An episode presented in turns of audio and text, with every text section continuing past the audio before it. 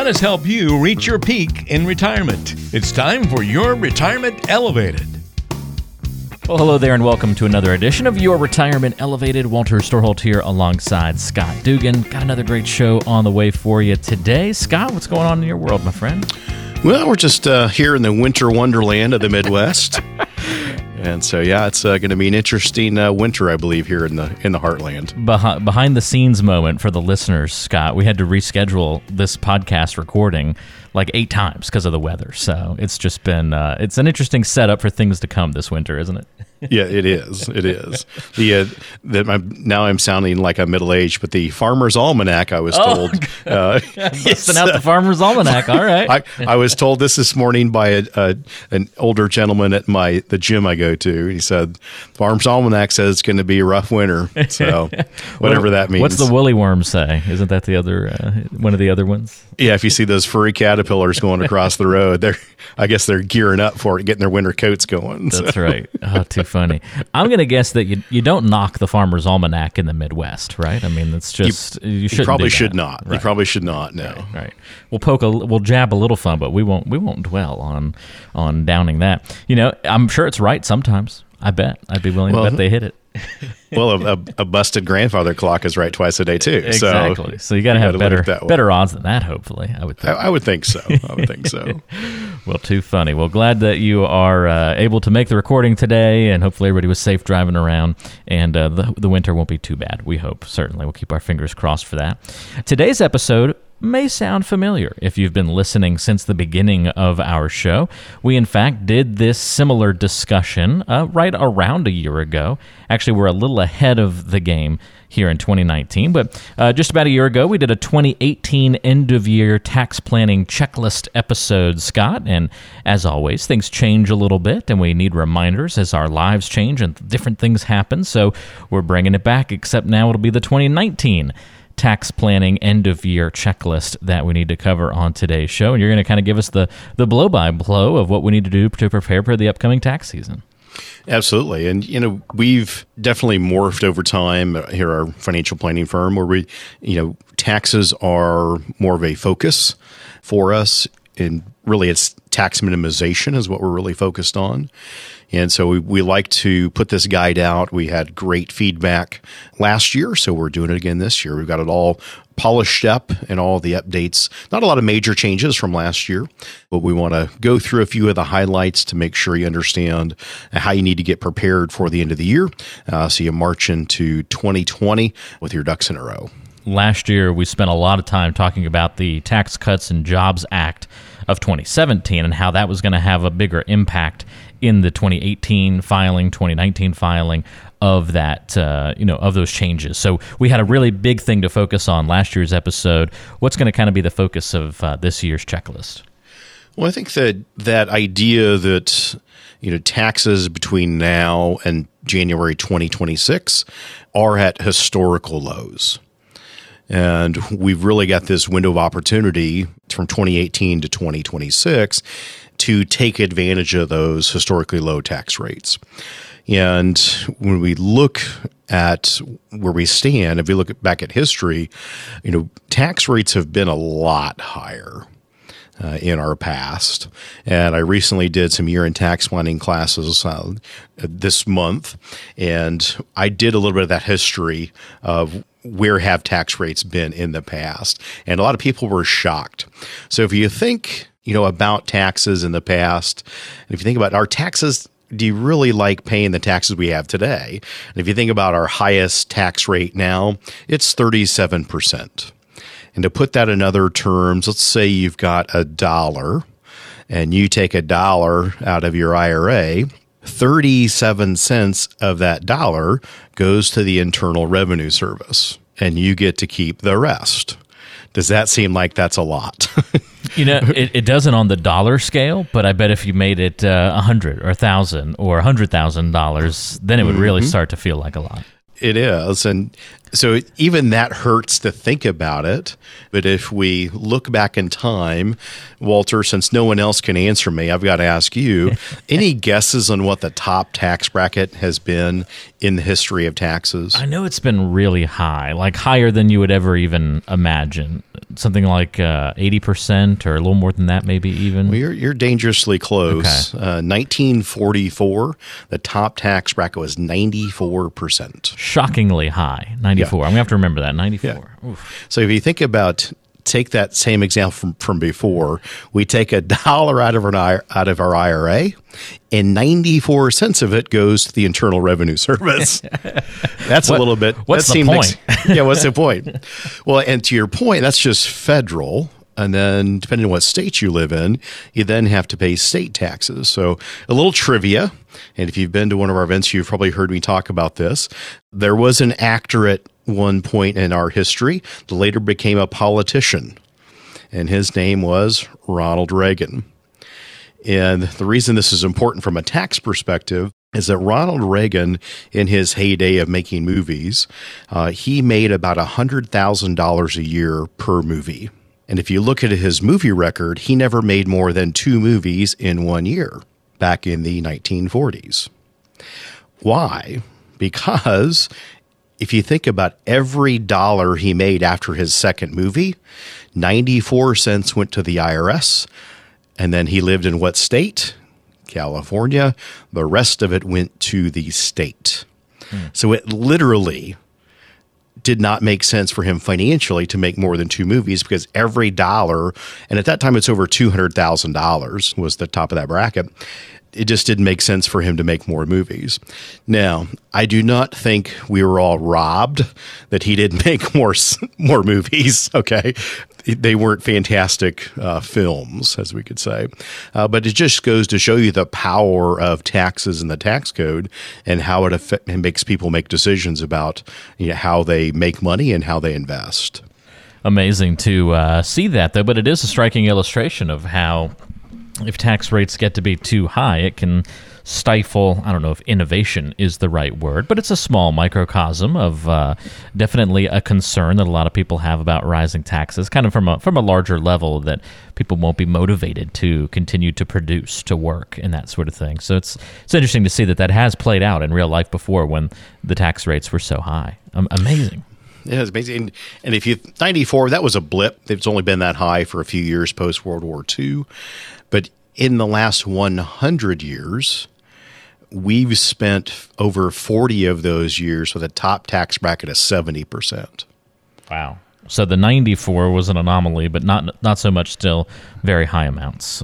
Yeah. So um, my point being, and I'm not, I'm not a gloom and doom type of person, just stating the facts that we've had much higher tax rates in the past. And if we look at where we are today, we're historically low rates with where they are today. And in previous times, I would have to say, I don't have a crystal ball and I don't know when tax rates are going to go up. Well, I can, in fact, tell you when tax rates are going to go up, and it's going to be January 1st, 2026, because that's when the Tax Cuts and Jobs Act, those things roll back on the personal side, and we go back to 2017 rates. It's, it's, that point. it's already scheduled to go up. Essentially, it's, Yeah. it's, it's And it- baked in. it's baked in and it could go up quicker depending on what uh, who gets elected you know on our next round of uh, the presidential election so all this being said, uh, we're, going to do an entire podcast uh, around the idea of taxes are on sale. But for today's podcast, just want to make sure you understand that tax planning is looking at all the options that are available to you in your personal situation to either defer uh, taxes to later or exercise your ability to move money from one tax bucket to another. And that's what we're going to spend a bulk of our time uh, with talking about the mechanics of that and just some of the things that I need to be aware of. And so, just everybody knows, the white paper will be posted uh, with this episode, so you can download that. I believe it's five pages this year, but it really lays all the foundation of what the tax brackets are, and then also gives you a great list of things that you've got to do from a time perspective. So it's on a timeline and gives you some uh, things to look at to be able to get prepared for the upcoming tax season. What are some of the uh, the highlights from the white paper from this tax planning guide that you've put together for people to access? If uh, we can spend a few minutes kind of walking through some of the things that catch your eye the most. So we'll start with the the premise on the white paper is that tax planning and strategies that you want to implement, most of those need to occur prior to December 31st of this year. And most of those are only going to be available for this tax year. Now, things that are outside of that, uh, if you're going to be able to fund an IRA, a Roth IRA, now you have until April 15th of next year to do those things. Uh, but if you're looking at things like funding your IRA contributions, your TSP, things like that, you've got to have that done by the end of this year. So, first of all, we have to understand our timing. Uh, next thing we need to look at is well, how do we do this? How do we do a forward looking projection? Now, we do this for our clients, but if you're a do it yourselfer, really need to sit down and you need to have available to you last year's tax return and then also all your current year income for 2019. And so if you're still working, uh, you need those W 2s. If you have interest in dividends, you need those calculations. If you have rental property, we need to know what that cash flow looks like because all that data will tell us how much money is going to hit the taxable side of your 1040. And once we understand what that tax liability looks like, then we go to work and figure out what are the strategies, what are the levers that we can pull to minimize that. All right. And so the idea of if you're still working and you're on the younger end of the spectrum, you're trying to figure out how do I get money put aside for my retirement? And so, like we talked about, maybe it's funding your 401k to the, your highest limit. Uh, maybe it's funding the Roth 401k because you have a strong belief that tax rates are going to be higher later. And so you want to go ahead and fund that tax free portion so knowing knowing the your ability to do that again we just want to make sure what have we done to this point and do we need to play any catch up uh, for the following year and if the new numbers for 2018, uh, if you're looking at a 401k, if you're under 50 years old, uh, you can put $19,000 into your 401k plan at work. If you're 50 or older, you can do up to $25,000 and that's per person. So that post 50, they're really letting you catch up and put money aside for retirement. Now, again, you're going to have to decide does it go into the traditional side, which means it's tax deferred? As say that another way, if you're making $100,000 per year and you put $25,000 into your 401k, your taxable income for that year would be $75,000 if we put it into the Roth side, the Roth 401k, we make the same $100,000. We put $25,000 into the Roth 401k. Our taxable income for the year is $100,000. Because that money, you don't get a tax deduction for it, but it grows tax deferred and comes out tax free later when you decide to take it out and retire. Now there are some things you have to abide by, some some rules, but the what I want you to take away is if you're 50 years or younger, you can put $19,000 per person. If you're 50 or older, you can put 25,000. It's up to you or the professional you're working with to decide which one makes the most sense for you. Okay. So some good nuances to be aware of this upcoming you know tax filing year. A couple of different moving parts and pieces there certainly, and I think the timeline there is important for all of that to uh, make sure that we're keeping track of here, Scott. But big takeaway is not a not a ton of differences uh, this year compared to uh, we haven't had as many changes this year that we did the year before. So that's certainly something that's very good to know. One thing I was thinking about, I know we spent a little time last year talking about this. Have there been any changes on the front uh, when it comes to those RMDs, the things people always forget about that they have to start taking out? The required minimum distributions. Yes. Uh, so, a couple things. If you've been listening to the show, uh, we talked about the Secure Act and the RESA proposal. Those would, in fact, extend the current RMD ages till 72 or 75. But as it stands today, if you reach age 70 and a half, you're required to take a certain amount out of your IRAs. And why is that? Well, you got a tax deduction when you put the money into your IRA or 401k. And if you haven't started taking money out of it by the time you get 70 and a half, the IRS wants you to start liquidating it. They want you to start freeing up the tax dollars in there. And so they hit your 1040 and they can start recouping the tax dollars that are there. And so for a lot of folks, uh, those required distributions, they may need those to make their world go round. That fills their income gap along with their Social Security check. So that's going to come out. Uh, we just want to make sure you're as tax efficient as possible with those dollars. But if you find yourself in a situation where, hey, we really don't need these RMDs, these are just forced upon us. We don't really need them.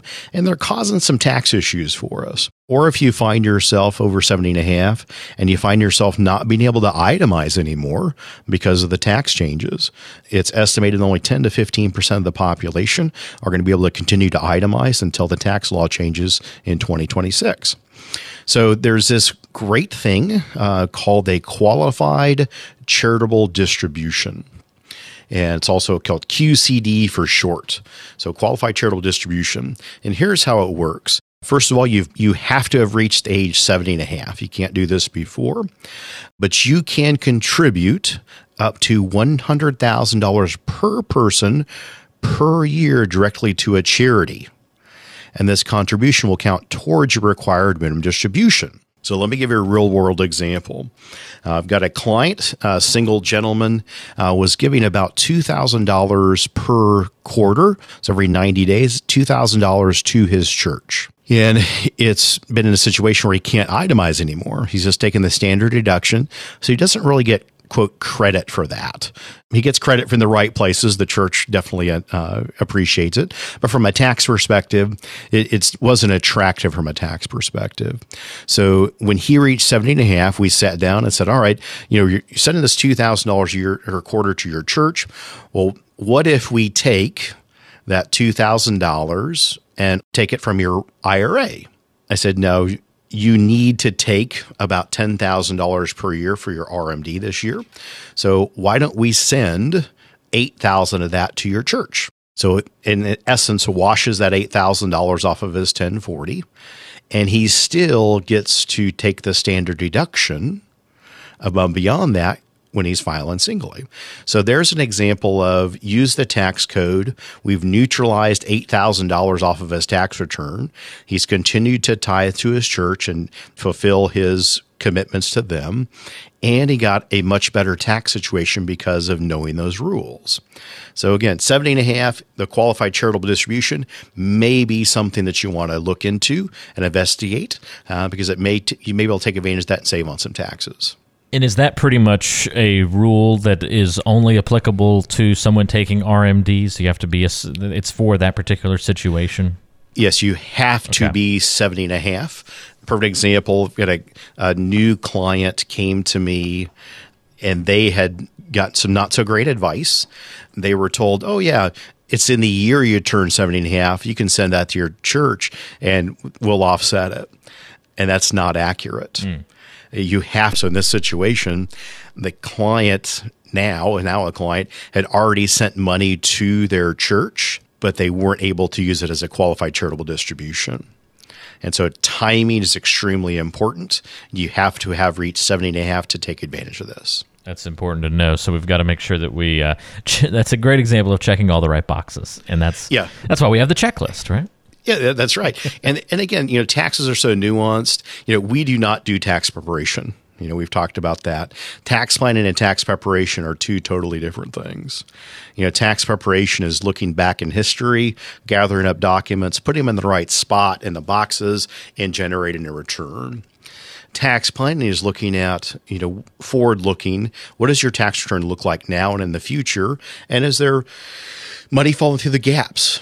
You know, is there windows of opportunity we're not taking advantage of? And tax planning is simply taking advantage of as many of those things as possible to minimize taxes. Now, we all need to pay our fair share. I'm not saying that we don't. We just don't need to be overly patriotic in our tax in our paying of taxes. that that's my takeaway here. Overly patriotic, I like that. There's something else I'm curious about whenever it comes to talking about taxes, and especially you use the word minimizing taxes. I've always heard this. You know, it's a good time to uh, you know take some losses on the portfolio. What what does that look like? What does that mean? Yeah, so it's a great uh, example of tax loss harvesting. And so, if you're one of our clients and you have money outside of an IRA or Roth in what's called a non qualified brokerage account, it's simply looking at do you have gains inside of your portfolio? And do you have some losses? You may have a stock that has a great gain, and so you have one that has a loss. So let's say you have a stock that has a thousand dollar gain in it, and we look and you've got three stocks that have a total of a thousand dollar loss between the three. Well, if we sell the thousand dollar stock that has a gain and we sell the three that have a loss, those losses gains offset each other.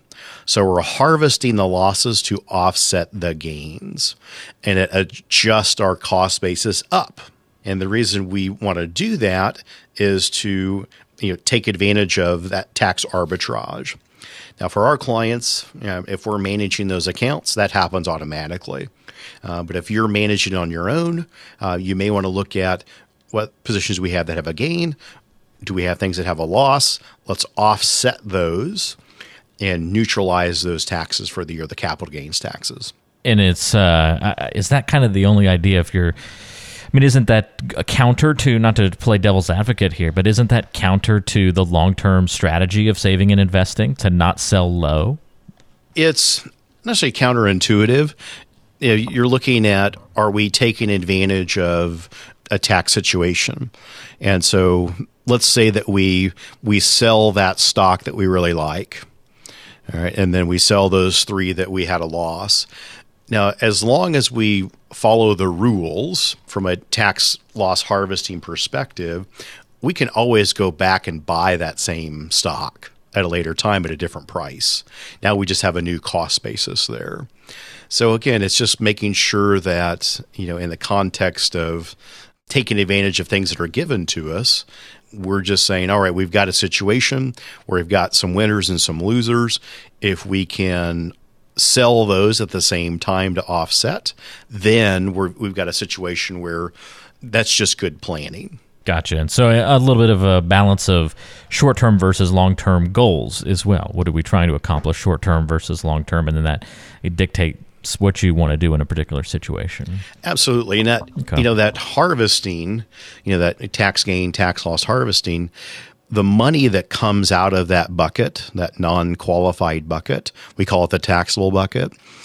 Your capital gains rates are dictated by your ordinary income. And so if we can negate gains and losses in that bucket, we have a lot more leeway down the road to sell those depending on what our other income looks like.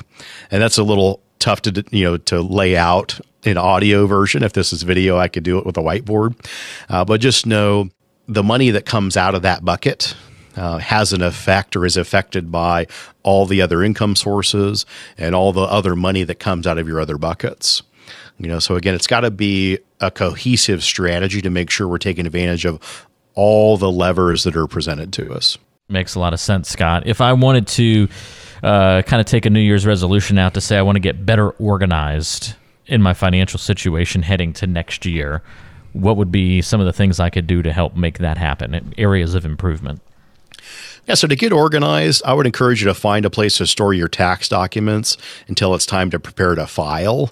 You know, a good record keeping system may alleviate concerns later as the deadline gets closer.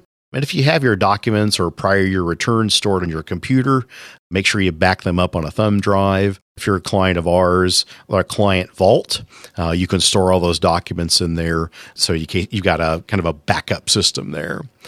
And so getting that organized it is it's just making sure that you follow the checklist have all the documents in place uh, that you're going to need for preparation but from a planning perspective as long as you understand and have a good estimate of what income is going to be recorded in the year of 2019 And that's all sources your checking, savings, CDs at the bank, your RMDs from your IRA, your pension, your Social Security, if you have money in, in you know, the taxable bucket, those interest and dividends. We want to get a handle on all those things, you know, going into the end of the year, because that helps us make year end decisions on can we have a little more income on our tax return? And it also lets us know what the room is in subsequent years to see what we can move around. So, and it really comes down to, and we'll kind of tie it up to this, is that you've talked, you heard me talk a lot about this. You know, your tax return, your 1040 is like a graduated cylinder, and the same graduated cylinder we all had in our chemistry class, and it had little marks on the side. And as you fill up that cylinder with your Social Security, your pension, your required minimum distributions, that income starts to rise and the further it goes up on that graduated cylinder, the higher potential taxes. So, what we're really talking about is do we minimize the amount of money that goes in there to minimize taxes? Do we use deferral strategies like putting more money into our 401k or IRAs? Or do we say, hey, we've got enough room this year that we're going to take some money from our IRA and we're going to convert it to a Roth IRA? And we're going to keep our taxes in control. And so it's making sure you've got options. And when we're talking about moving money from one bucket to the other, it's really with the mindset that there's a high probability or possibility that down the road, taxes are probably going to be higher than they are today. And we know they're going to go up in 2026, but there's a strong case, and we'll talk about this in later episodes, that we could see higher tax rates in our future. And if nothing else, we can base it on the past because we've had a precedent for much higher taxes in our past. Is it bad that I don't know what a graduated cylinder is? Uh, yes. How about a how about a beaker? Okay, I mean I know what a cylinder is or, or a beaker. So is it is what's the graduated part of it? Is it the shape that's changing well, or? No, it's a, a graduated cylinder. It it looks like a funnel. Okay. But on the side of it, it has basically usually you pour fluid into it. As it fills up, you start going up the side of it. It's like, oh, there's more and more fluid inside this beaker. Right. Okay and the volume increases. Well, just like a 1040, the more money you put into that 1040, your tax brackets are the are on the side of it. Gotcha. And so if you're at $300,000 in taxable income, you're in the 24% bracket. And if you go over 315,000, you're in a 32% bracket. So it's just that gradual filling up of that graduated cylinder. The higher you get, the more money you get into it, and the more taxes you're paying. I just didn't know if there was something. Uh, I, I, know what a cylinder is, obviously, but I didn't. I didn't remember the word graduated from uh, you know fifth grade you're, science you're a youngster. class. we were all virtual in our science experiments, you know. we had a, we had you just just type graduated cylinder into your Google. I'm I'm seeing pictures of it now. Yeah, I've seen, I've seen one or two of these. You know, back in the day, I saw a few of these. when Lincoln was president, we had right. graduated, graduated cylinders. cylinders. Oh, that's too funny. I was more of you know math and obviously some broadcasting. That was more my speed. The science classes, I, uh, you know, obviously that didn't stick very well. So. That's right. And we're glad because you're good at this. There we go. There we go. Graduated cylinders. You learn something new, or at least maybe are reminded of something every day in yeah. your life. That's a good example for me today. I remember now what a. I won't say I know what a graduated cylinder is now. I remember now what a graduated cylinder is. Very good. uh, that's all very helpful, Scott. Thank you for again kind of filling us in on some of the things to be aware of as we head into 2020 what we should be aware of when it comes to, you know, obviously filing our 2019 taxes and some things we can still do before the end of the year to take advantage of those items. If you want to get this checklist that Scott has prepared for you, just check the description of today's show. Whatever app you're using, you're going to find a link there that's going to take you to the show notes where we have this available to you. So, again, would you say, Scott, five pages or so, this uh, tax planning guide? Yep, it's five pages this year. Five pages. Okay. If you want to get that again, you can go to the description of today's show and find it there. You can also find every episode as well as this one and its resources at listentoscott.com. That's listentoscott.com. Or call Scott if you've got any questions that you want to talk out personally. 913 area code 393 4724. Again, 913 393 4724. Scott, thanks a lot for the help. We appreciate it. Absolutely. Taxes are on sale. We're going to tell you how to take advantage on the next edition of the show. So be sure to come back and join us for the next episode right back here on Your Retirement Elevated.